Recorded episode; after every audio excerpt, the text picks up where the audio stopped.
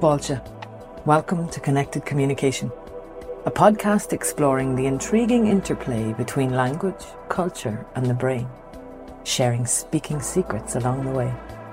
I'm your host, Christine.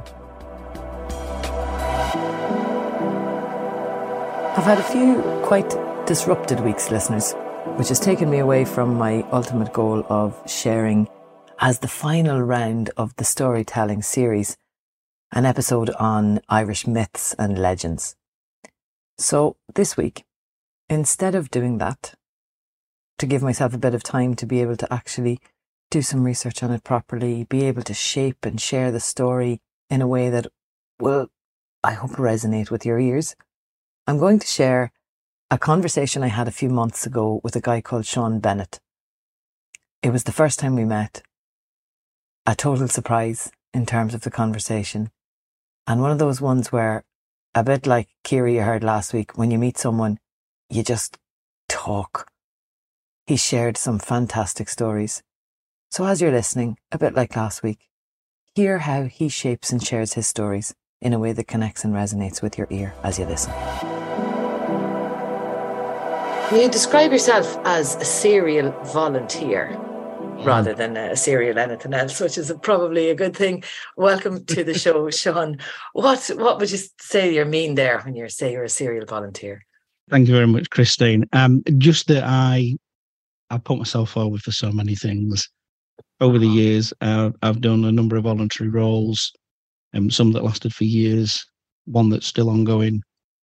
Um, on an on and off relationship type of way, really. Um, but I'm I'm just a, a, typical person. When somebody needs something doing, the hand goes up. If I think I can help, the hand goes up. So, you you said like an on and off relationship. You you dip in and dip out of this particular yes. role that you've been doing for a long time. Yeah. What types of voluntary work do you enjoy most? So I've um, what have I done over the years? I've been um, a special constable, so a voluntary police officer for oh, six wow. years. Okay um, an adult instructor for the Army Cadets. Okay. Just a sustainer, which so the um, the one that I support, been going back to 2006 when I first got involved with them, was um, is an organisation called Phase Worldwide. They do an awful lot of work out in Nepal, um, and and then that's the the on and off relationship. So I support them when I can. Um, they have activities that go on every now and again, and I get involved, dip in and out, depending on what my availability is. Oh. But it's it's more on just being there, doing things, doing silly things like firewalks to raise money for them and stuff like that. Okay, so supporting on the outside, raising money as opposed to being in training cadets, is that right? So you're you're kind of bolstering the organization from the outside in. No, so the Army Cadets was an instructor. Uh huh. So yeah, I, I did, I, I yeah, did, did five years, five years yeah. as an adult instructor. Okay. And I'm guessing now, and please correct me if I'm completely ignorant on this topic, mm-hmm. but does that mean that you were a soldier or something in the past that brought you into being able to instruct army cadets? No, um, it, it, was one of those things that, uh, well, actually, the story behind it was we were having solar panels fitted on the house. Right. And I was working in London at the time. And um, the gentleman that came and did the sign off documentation, the final visit before we, we had the installation done. Just happened to mention to my wife, look, I'm on a bit of a tight deadline. Got to get this done, measured up, signed off, and um, and then I'm off to cadets. And Donna has been uh, in the TA. She did ten years in the in the TA as a reservist. So that's yeah, her in for, the for territorial army as it was. Yeah, the, yeah, yeah, So the army reserves, I think, is is the reference they use these days in the more modern term yeah, she she sort of it sparked her interest, and and Donna got talking to him and went along to see what it was all about. He talked her into going along to see what it was about, and um, she came back talking to me one day while I was down in London, uh, and she's just telling me all about what she was going to start to do as an instructor.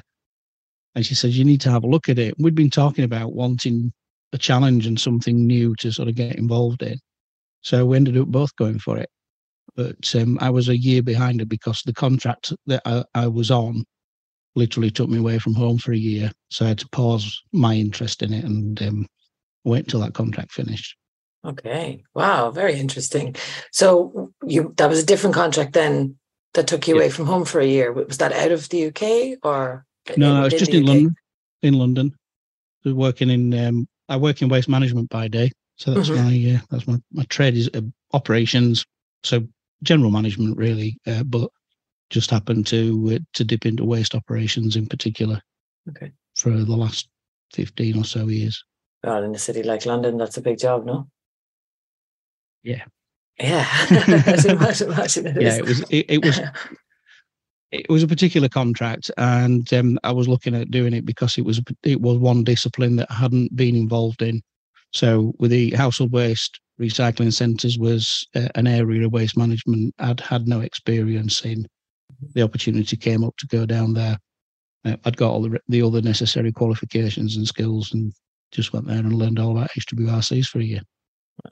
So lots of different roles with the special mm. constable as well. Yes. What does that involve? That involves basically volunteering your time, evenings, weekends, um, and going out, standing on the front line, doing foot patrols, doing football matches, um, pretty much anything and everything that a regular police officer would do. You have all of the powers, uh, actually, as a special constable, all of the powers of a regular officer. Um, but the limitation is only in the county that you operate within and the counties around it. So, as a for example, I did that in North Yorkshire, lived in York for a few years. Every county that surrounded Yorkshire or North Yorkshire, I my powers as a police officer extended into those counties. But if I was in London, they didn't. I was mm. effectively just the same as any other citizen. Okay. But other than that, that was the only limitation. Wow. And what's the difference in the training? You get pretty much the same sort of training. You you you go away on training sessions, and you, you um, on a weekly basis, you're involved in uh, specific training and refreshers all the time. That's always ongoing. And then after that, you you go out and you do regular duties. Very interesting. But as a volunteer. So you're doing mm-hmm. the same job as the police, but you're not getting paid for it. Correct. Hmm. Where do I go with this one? what uh, what draws you to doing a job like that when you're not getting paid for it? Well, at the time, um, I wanted to be a police officer, but I was doing a job uh, that I actually quite liked, and I didn't want to give the job up.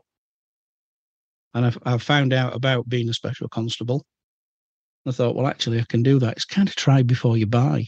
Yeah, fair. and so I went, I, I, went for it that way, and um, I ended up serving for six years. And I, I only, at the time, actually only left because I changed jobs and moved out of the area.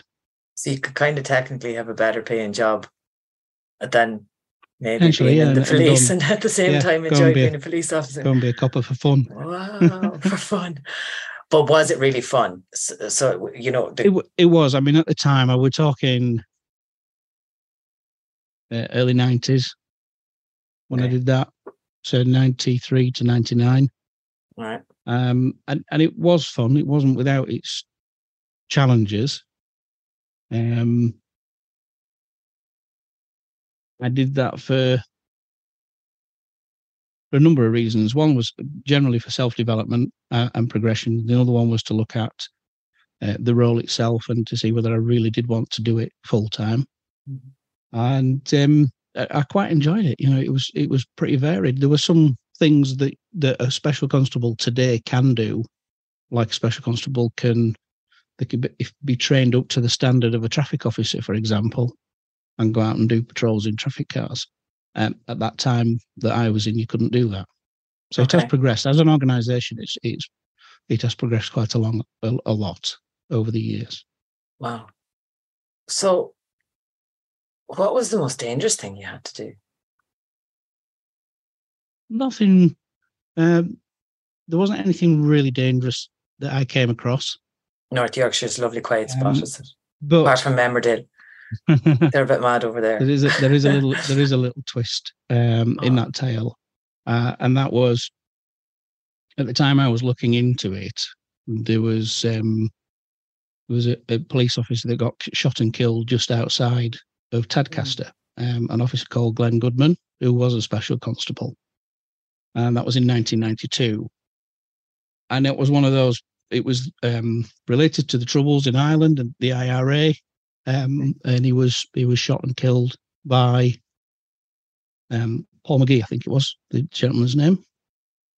And at that time, that kind of put me off a little bit. It, it halted my um, my desire to do it. But then I wanted to be a police officer for more than one thing. You know, I wanted to be, I wanted to do something good. I wanted to protect people, and I wanted to make a difference. And after a little bit of reflection, I actually thought, well, those types of events are way out of our control.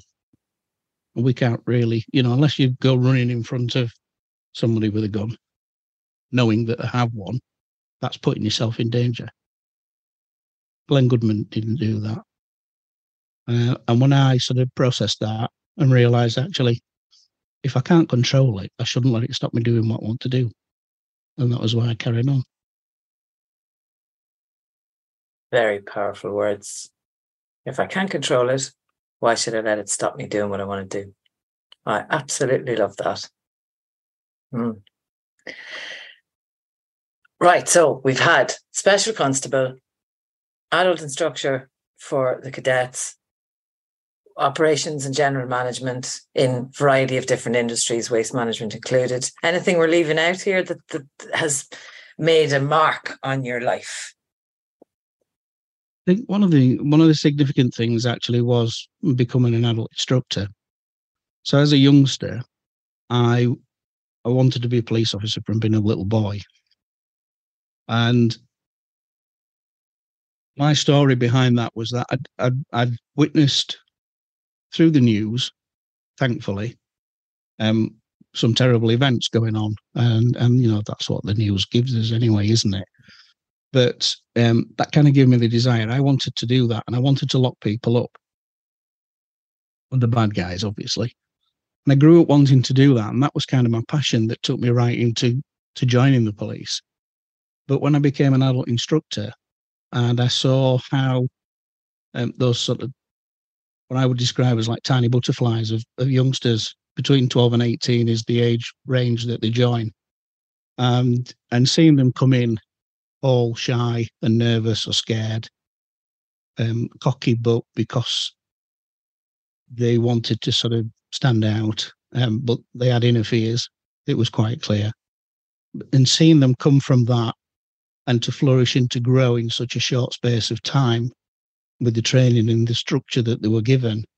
And um, and I've sort of said my light bulb moment was when I realized how effective that was at unlocking people. Mm-hmm. And unlocking people is far more powerful than locking them up. Oh, right. So you found uh, maybe a shift in your thinking on what would I say?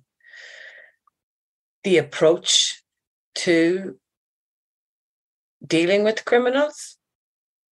With that, not really dealing with right? criminals, no, but um, just that in terms of person from a personal achievement point of view, doing good, feeling that you've achieved something by helping someone else achieve something or to grow and develop, uh, to me was far more powerful than finding a bad guy and locking him up because you know that's not really the end of it. Mm. Sadly, society being what it is, um, it, it's kind of a spiraling culture unless somebody really has uh, an epiphany whilst they're doing time and, and as a complete change of direction, then generally once they're on that path, they're on that path. And it's really difficult to change. And it's, as you say, society, I think it's Denmark. Oh, might have the country wrong. is it Denmark or the Czech Republic? Maybe I need to check that to confirm it.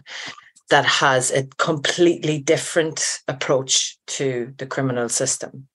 And it's about rehabilitation as opposed to the opposite, keeping them incarcerated. So they have minimum sentence uh, durations. They go through a rehabilitation process when in prison, regardless of the crime. And I think their rate of recidivism is one of the lowest in the world. They, they don't have a lot of repeated crime because of the process that they put them through. Through. You think that's possible in a place like in a country like the UK? No, sadly, I, I think it would be a massive sea change, um, and and I don't think, like many other things, I don't think this country's prepared for that, or um, prepared as incapable. Right. I just As think prepared there's, as there's, an yeah, there's there's an awful lot more education that's required. Yeah, uh, uh, education, maybe society, societal change, right down to the roots. There's a lot that's systemic. Yeah. So we've had now. I'm recapping on all these different jobs and the impacts. Let's spiral it into communication if we can. Then, from being in general management, which my father has been in for many years. My aunt actually is a. She went from health and safety officer to now I think general operations manager, but health and safety in waste management in, in recycling over here. So very similar to what you're talking about. To special You have a health and safety qualification as well. I do, yeah. yeah.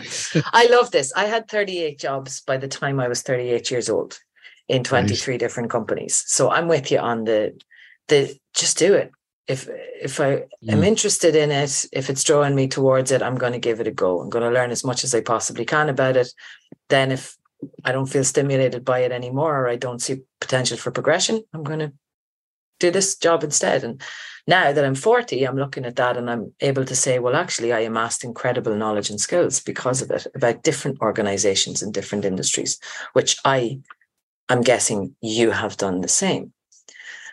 So thinking then about communication, and I know we have a few different directions to go in with respect to communication this evening, and we will Yep. definitely get into them. yeah, you're going to lead me down a path, aren't well, I don't lead the path. I get led and something gives me the questions, which you, I, I'm guessing, understand. And for listeners who Yeah. think, oh, they're getting really cryptic now, it's coming. It's coming in a few it's minutes. coming, yeah. Special constable, adult instructor, general management. You're all you're dealing with people all the time. Some of them are young people, some of them are adults. Mm. What did you learn about communication throughout your years in these different roles? That might that might be a very big question. So whatever, maybe bits and pieces come to you as is, opposed to everything. Well, I I think I would probably highlight the fact that somebody once said to me, and it, it it stuck with me for years and years and years. Uh, in fact, I'm going to tell you this one first, and then I'll tell you that what stuck with me. But had one boss who we were of a very similar age, both quite young at the time, um, and he was the operations director in this organisation, and I looked up to him because he, he just had this attitude of you'll make mistakes.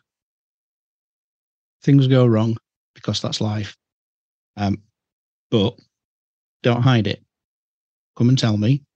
We work out how to deal with it, and we work out how to try not to do it again. And and that was he just led um, from the front, and uh, I aspired to be like that ever since. And so everywhere I've worked, I've had that that same attitude.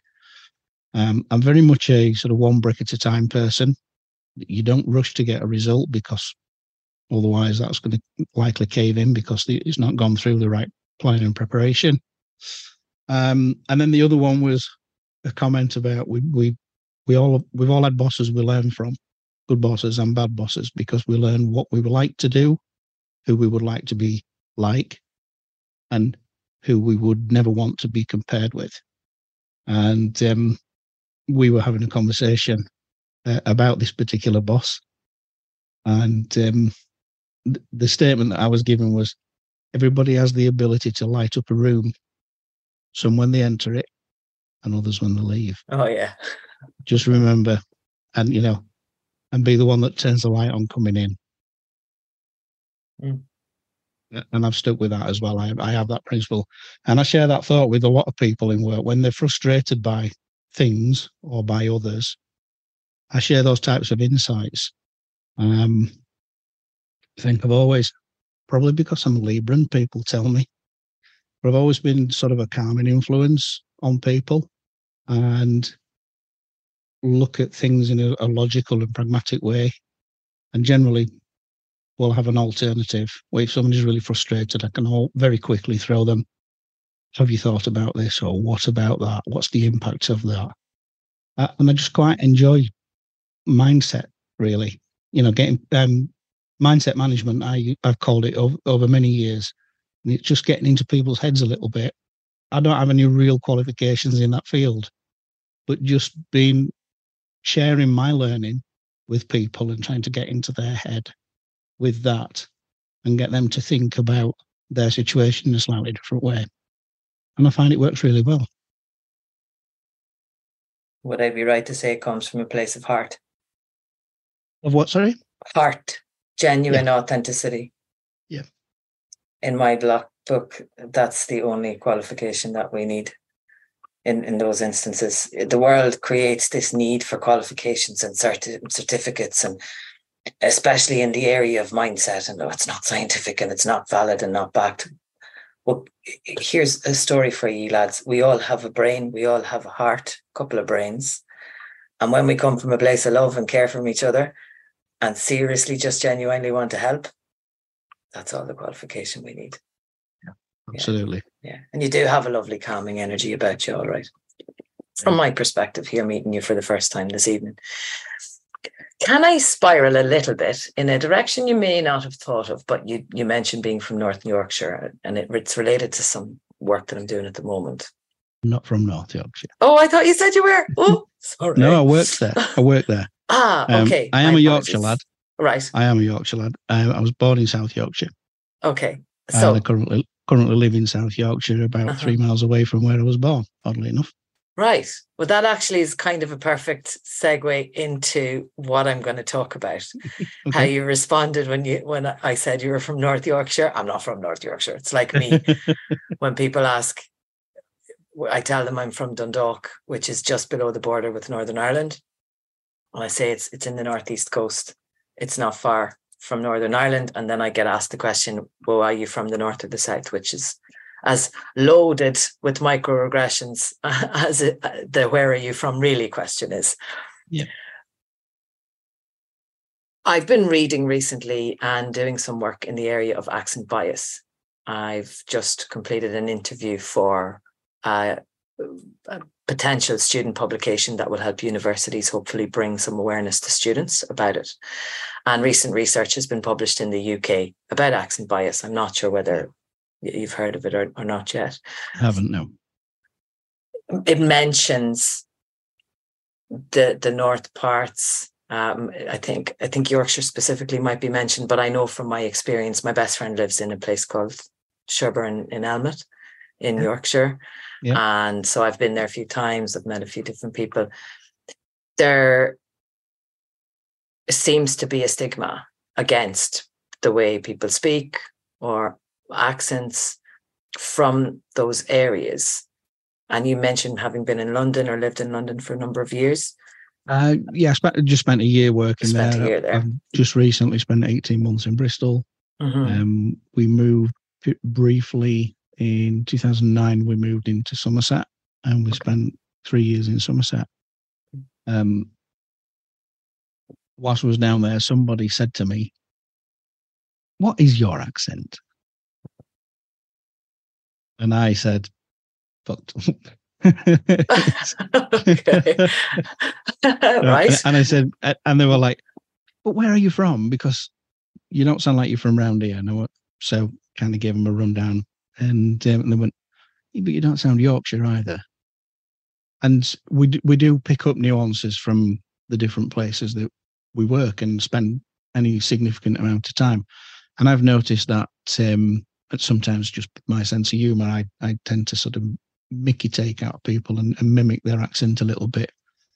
But then I find when I'm with certain people, I start to um, kind of shift towards that accent. It's like adopting the accent, which which I don't know. I, I don't know whether I do it. Con- I don't. I don't do it consciously. Actually, I do if I'm taking the Mickey out of them. But I think if I spend enough time in their company or in that area, then I, I kind of sort of can sh- side shift a little bit and, and adopt a little bit of the accent, um, which then means that my actual accent is generally not what it what it was when I was born or when I grew up. Right. And thanks for for sharing that. So there's quite a bit in it with the questioning from the person, and it, it, essentially that question is really, it's not what, where's your what's your accent. It's I can't place you, so therefore yeah. I can't categorize you, and mm-hmm. I can't decide whether you're you're going to be intelligent or not, or I should talk to you or not, or what attitude you'll have. And so that this is what the idea of accent bias is that when yeah we we hear somebody, we place characteristics upon them, and in it goes into mimicry as well. Then when we intentionally mimic somebody who we don't know, yeah. is that something that we should or shouldn't do? And I'm not a big lover of the should, if, if I'm honest, because it's a place's obligation. But for what you said at the end part there, I would say the same happens with me. I've learned over the years to mirror and the brain naturally mirrors certain mm-hmm. things in people anyway. To mirror other people's communication mannerisms and behaviors because that's what helps them to feel comfortable in my presence. So it could be very well that you've developed those skills naturally over the years because of all the different people that you've experienced yeah, yeah quite probably so. in different areas. And i'd call that a superpower. I'd say that. Well well, if you think about it, you can go into any situation and adapt mm. so that people accept you, connect with you, and may or may not like you all the time because we can't have everybody like us, of course. But eh, would it be fair to say that you can go into most situations and relatively quickly or easily adapt to that environment so there's a feeling yeah. of comfort? Yeah. Yeah. That, that for me is a superpower because there are so many people out there who can't do that and and putting people at ease as well. Yeah, yeah, yeah. So, what's your opinion then of the question? What's your accent? Is it okay to ask? Is it not okay nowadays?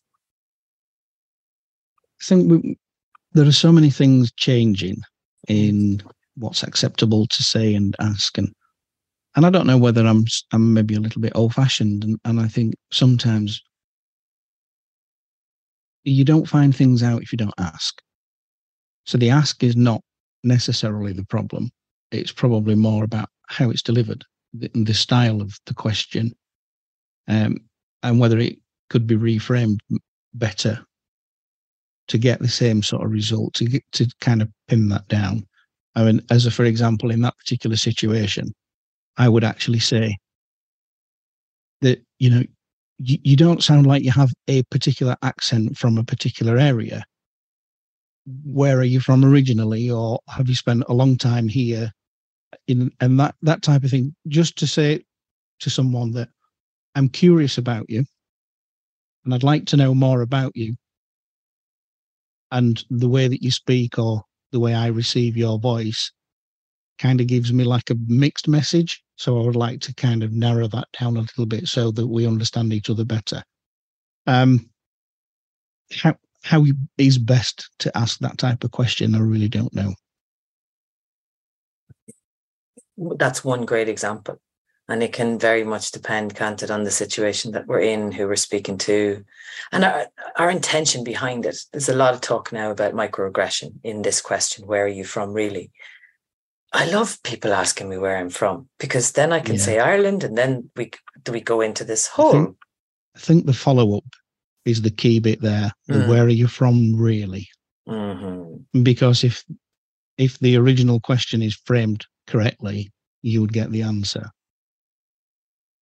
Yeah, and not push with the the really, which is my presumption that you're not actually from the place that you yeah, just told it, me that it, you're from. It kind of implies you're lying and yeah. and being deceitful and therefore the rest of this conversation is based on mistrust. Right. Well, that's the end of the conversation then. Mm-hmm. If you're going to be really blunt about it. So I, you know, I, I would think I would quite happily accept someone saying to me, as a for example, in fact, I had that probably within the last 18 months when I was working in Bristol. you're clearly not a local guy. I'm tensing sort of north Yorkshire area, whereabouts, you know, Sheffield, is it close to that? You know, so somebody's kind of had hazarding a guess. They're putting themselves out on a limb, saying, I want to know more about you. I've got a bit of a feel for where you're from, but I'd like to know more. Hmm. That makes yeah. sense. And there's curiosity in it. Yeah. Genuine, just curiosity. Because then we can find connections. And this is the difficulty I have with this. I work with people whose first language isn't English. Mm-hmm. And so the world can be very challenging, particularly from a biased perspective. There's a presumption that you're not from here, that you sh- you don't belong. Uh, lots of different aggressions that can come up. But I think if we go too far onto the other side of not being able to ask those questions, not being able to be curious, we, we as you say, we stop com- communication the conversation stops. And how do, then can I be curious about you? Oh, your jumper is lovely. Where did you buy it? Maybe they say and, before and then, I came. And is the and is the follow up?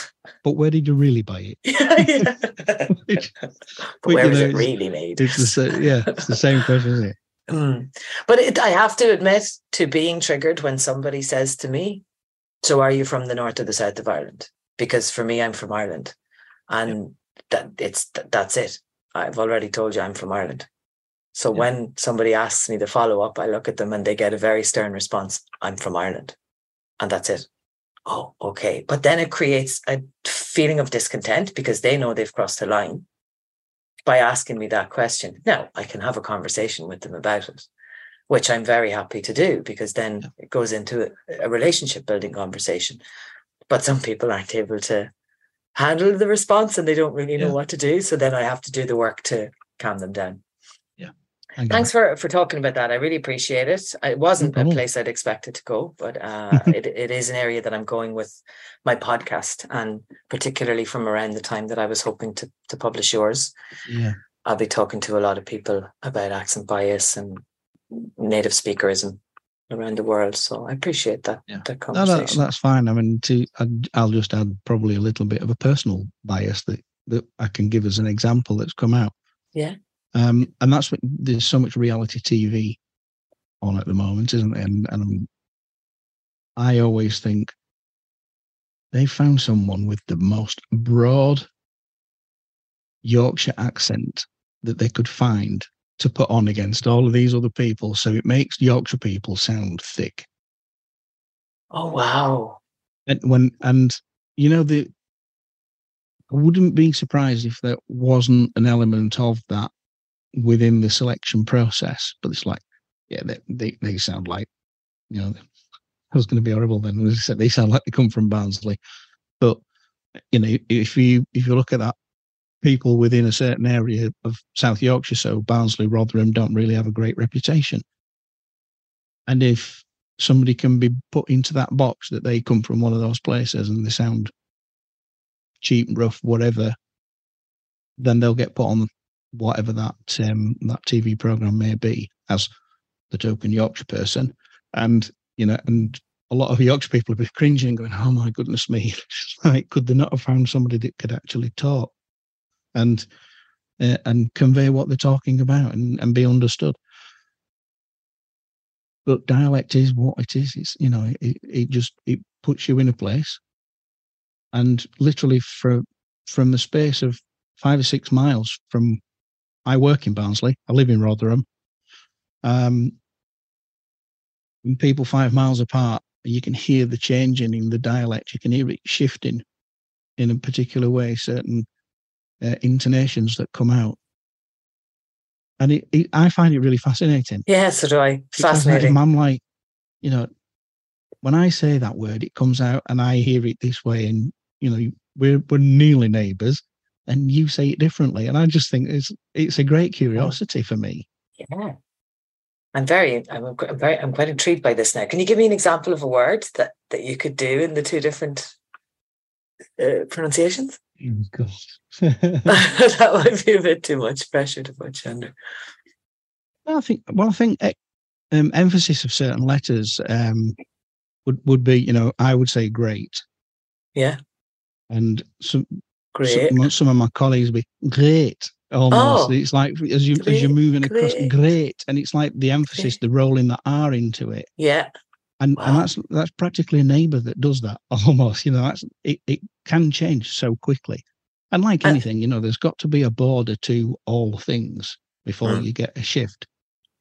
But I find it really fascinating that you can literally you can go five miles down the road and somebody talks slightly, says exactly the same words slightly differently, and you Well, can it's go, funny he's you from say he's that. from that town, she's from that town, Yeah. by those words. Yeah. I mean, when I think about it now, actually, you know, you might be in Dundalk town and somebody in Dundalk town, you would drive out to Ravensdale, which is the north, further north, would sound a little bit different. Back out to Blackrock mm-hmm. to Haggardstown, where I'm from, would sound a bit different. Of each other. Yeah, that's a good point you make. You said something that made me want to ask about that the TV show. That's a really interesting comment that you make there, and I wouldn't be surprised if there is an intention in putting Oh, somebody in. But that is this whole conversation about accent bias.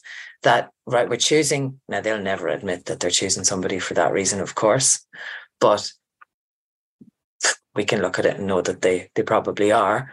Well, you've only got to look at X Factor, take it slightly differently, Mm, and and the auditions of people who absolutely could not sing to save their life. yeah, it's all it's ratings. It's yeah. their it's entertainment.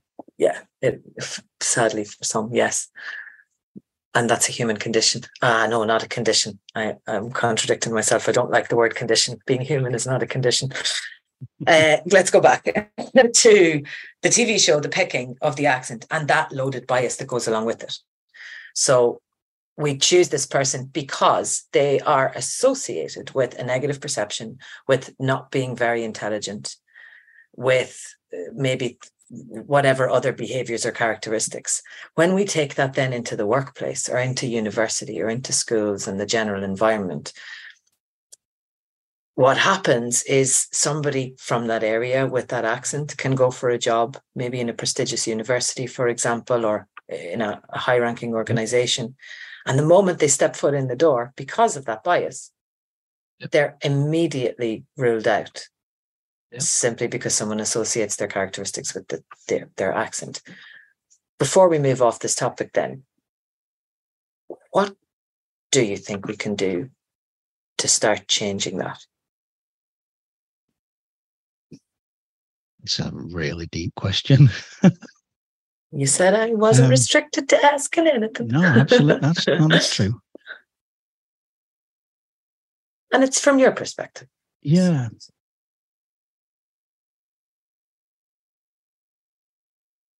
you see, my perspective is really difficult though because I don't judge people based on their accent. It's your perspective. Nothing difficult about it. Yeah, and, that, and I just think that that is the answer. Is you you you're judging a book by its cover. We are audio books. What we speak is what people read, Mm. and so they are judging us as audio books by what we say. Um, and, and I just think that straight away it's it's it's the, un, the an unconscious I don't yeah an unconscious bias Yeah. um based on accent I suppose in in, in that sense um how do we stop that I don't know You take it back to yourself. So it's natural for you not to judge people by their accent, to give them Mhm. the opportunity and the chance to speak and allow you to see the person. Likely somewhere when you hear it a different accent, the, the bias comes up because that society trains us to automatically associate these things with particular accents. So when you hear a Scouse, you get certain perceptions immediately. I love the Scouse accent. When, when, when you hear a Scot, you get the, some perceptions. When you hear an Irish person from the north or from the south, they come Yeah. up. But there's something in you in that moment that they come up that you inhibit. And you, you would be unconsciously inhibiting it in your brain. So if you were to give advice to people, maybe your young cadets, for example, no, the adults were the cadets, the, the young, uh, yeah, no, it was the army cadets were the young ones. If they were coming in 12 to 17, 12 to 18 years of age, and you saw them maybe slagging each other for their accents, what would you do to help them recognize the impact that they're having on each other and help them to taper that a little bit, not to judge people by how they sound?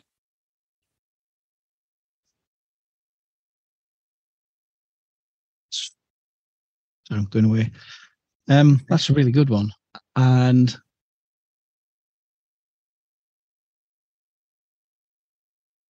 I think what I would probably do, I think it would be difficult to intervene straight away. So I wouldn't just walk in and go, don't do that, that's wrong. Um, because if you challenge somebody in that way, then actually their immediate and opposite reaction is to defend themselves. What I would do is, um, I could give you an example actually from my police training. Um, when I was at, the police headquarters doing some training. But I would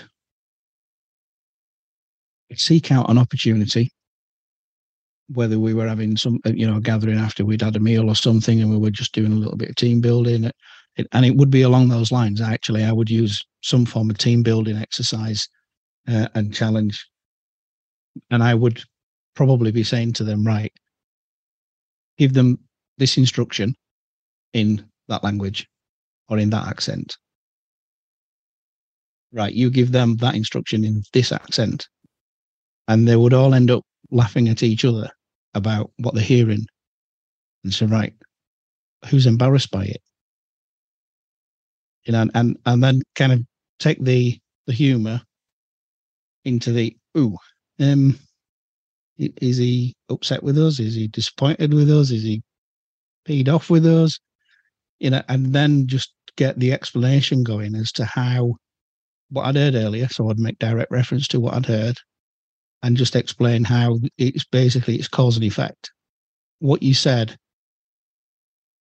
wasn't necessarily what you intended, but how it's received on the other end and the effect it might have on that individual who might be very conscious of their accent, that that puts them in low mood, puts them in a negative frame of mind negatively impacts on them for the rest of the day, rest of the weekend, rest of the life. You don't know. But I would try to frame it in that way so that they actually see that it's good to accept people for the differences. Hmm. Oh, wow. I love that. And you took a little bit of one of my lines. I say unite in celebration of our differences. so, wow. There's the resonance now. That might Excellent. be the guides so, I'll give you the example from the. Oh um, yeah, the yeah. Before we shift, so yeah, we were we were getting to know each other. Obviously, there was a, a lot of people from different areas of North Yorkshire, all in this training centre. We we were we were breaking the ice. We were getting to know each other. Uh, we'd had a drink or two on the night, and then the, the jokes start to come out, some less appropriate than others, and so on. And um, one of the top men that was in the training team was there and he didn't say anything. But the, he started off the class the next day. Who was in the bar last night? Who did this? Who had, who had a laugh? Who had a bit too much to drink? Who was telling jokes? And he went down the path of explaining to us that um, exactly that way, really, that just because you think that a joke or a line is funny doesn't mean that the person at the other end thinks the joke or the line is funny. And he gave the example of the Lockerbie bombing, the, the aircraft that was blown up and crashed in Lockerbie. He was, um, he'd got a, a, a group of, was a group of senior officers uh, on some training. There'd been some jokes about various things.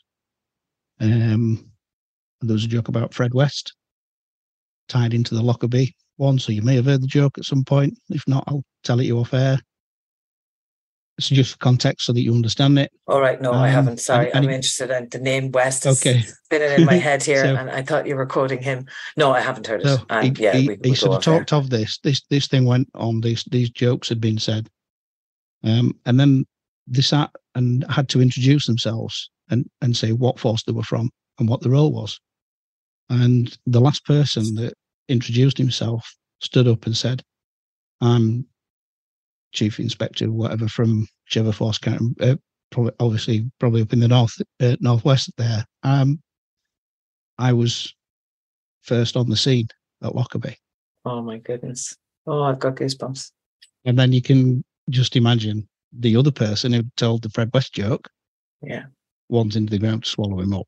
Mm. Um, and that put an awful lot of things into context for us as a group of young, happy-go-lucky people that wanted to join the police force it's an, an incredibly powerful way to facilitate learning is to make mm-hmm. it real whenever I, I was in lessons and classes and taught i did the same thing exactly the same type of exercise not make direct reference to it immediately bring the conversation or an activity around to it mm-hmm. and and allow the emotion the emotional reality to come yep.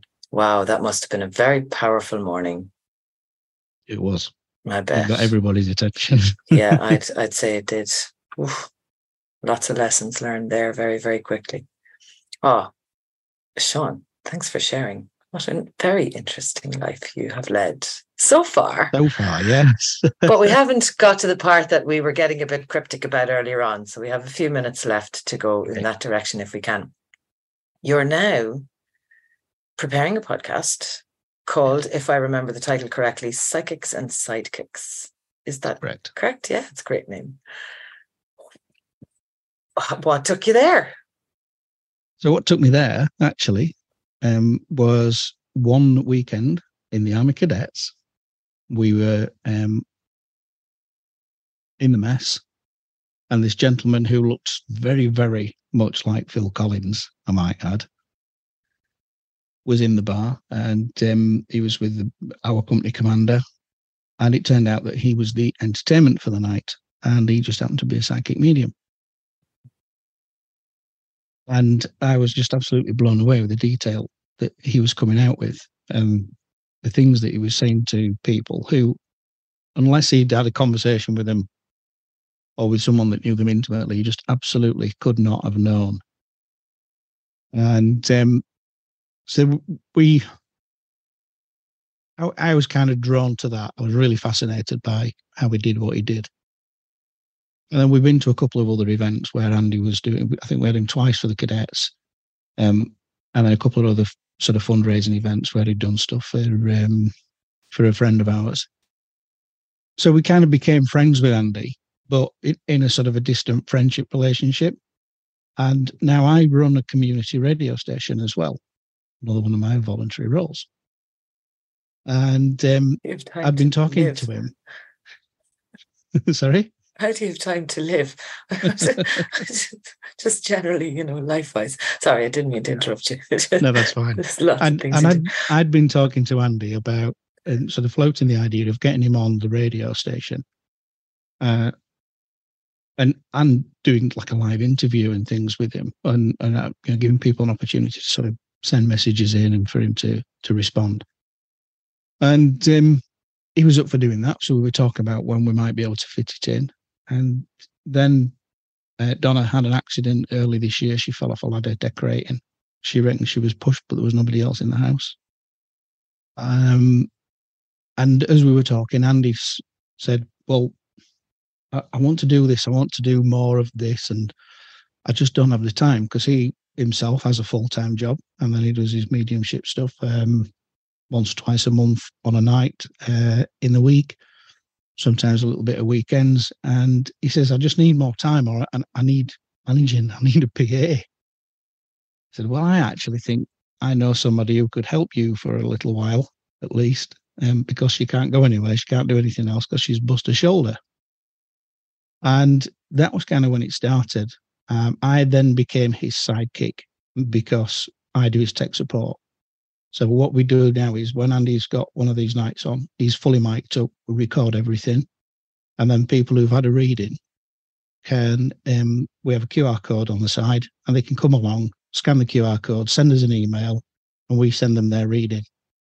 Because Ah. normally you would go away from that, you'd be full of the thoughts and, and reflections, and then tomorrow you forget all about it. Mm, or you remember you the bits that your brain made most relevant. yeah. Right. And then you're like, oh, what was that?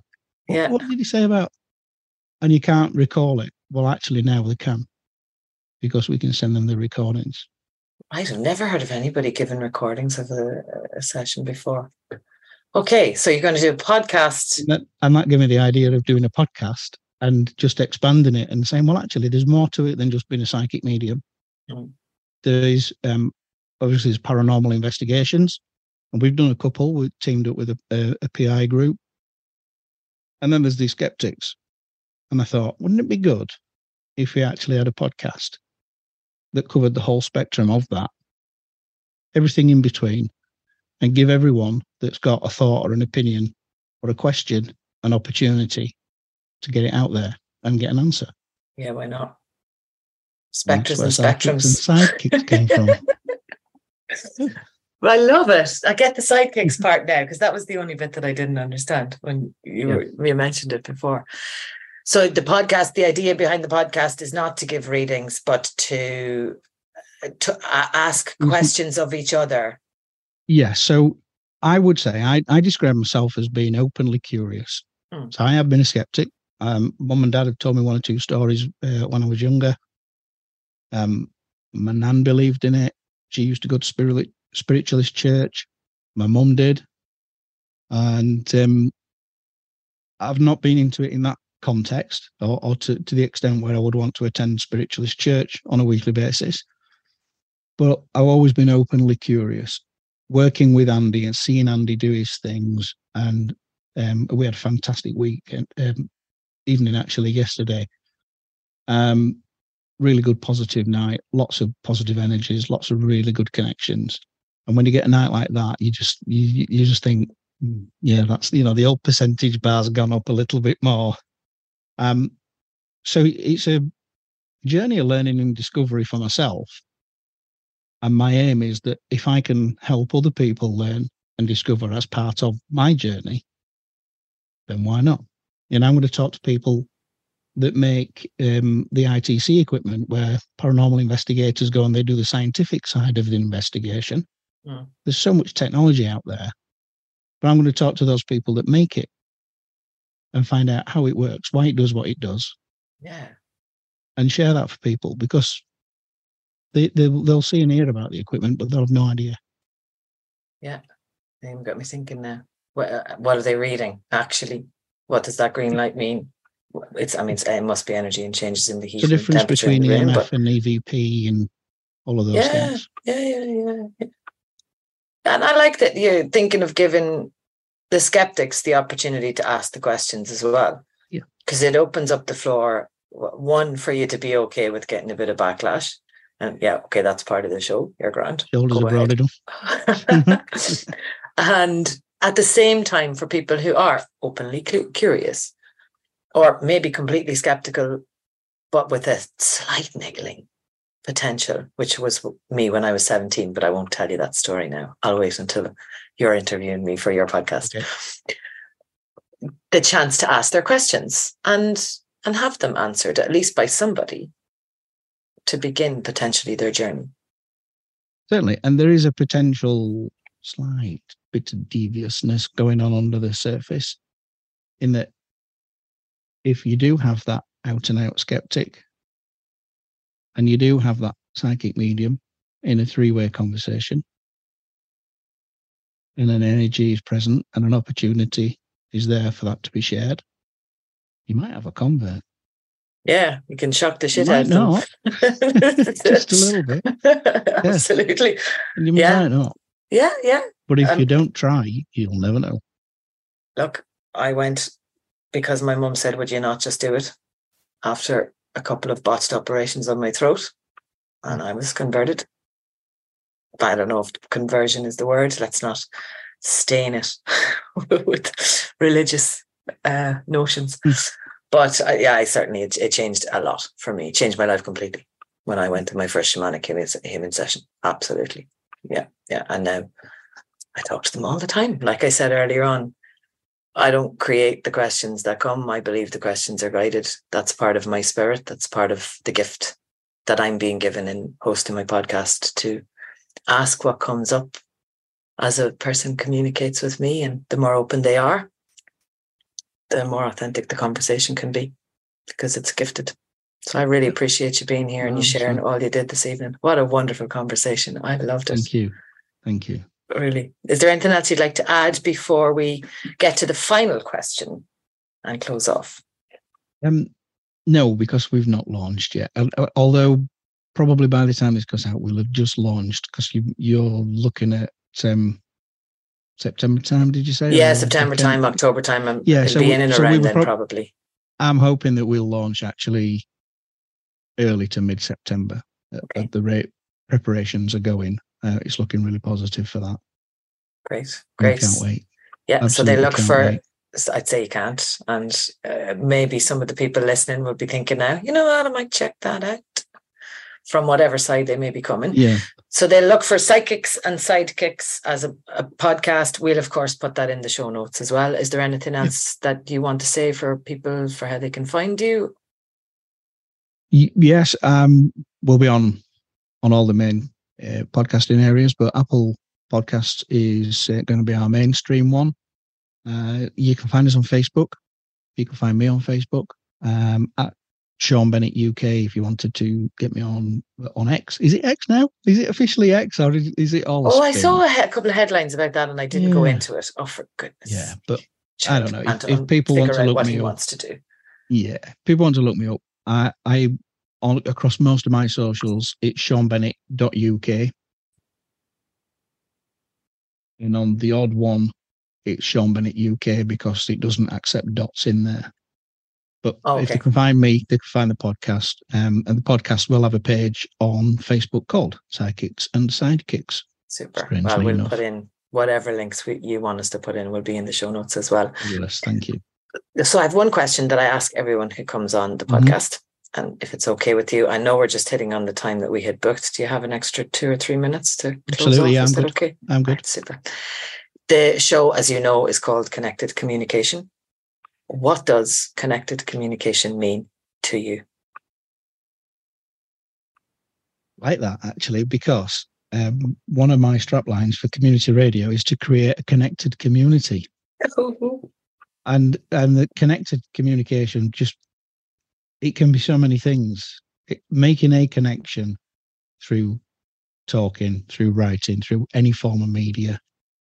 Um, just really not cutting yourself off.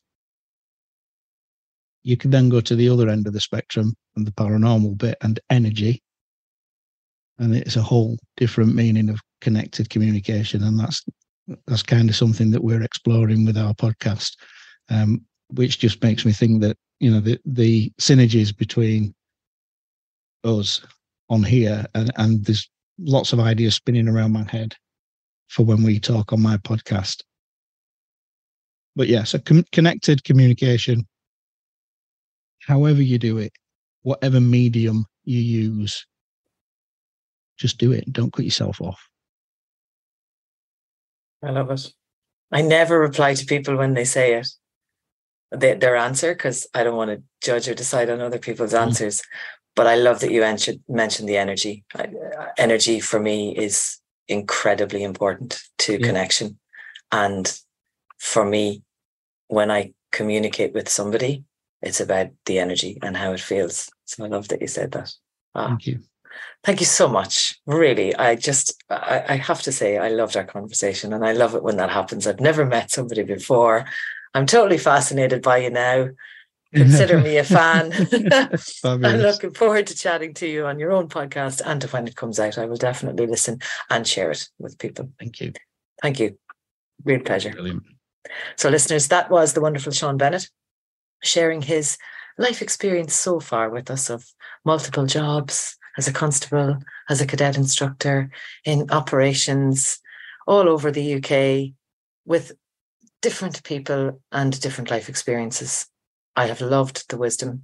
If you enjoyed the podcast today, if you resonated with anything, please do leave a review on Apple, send me a message, send me a voicemail through the website, get in touch with Shaun if you have questions for him, or you'd like to be a skeptic on his sidekicks and no psychics and psychics. it's, a, it's a flippant tongue twister on his psychics and sidekicks. Yes, podcast.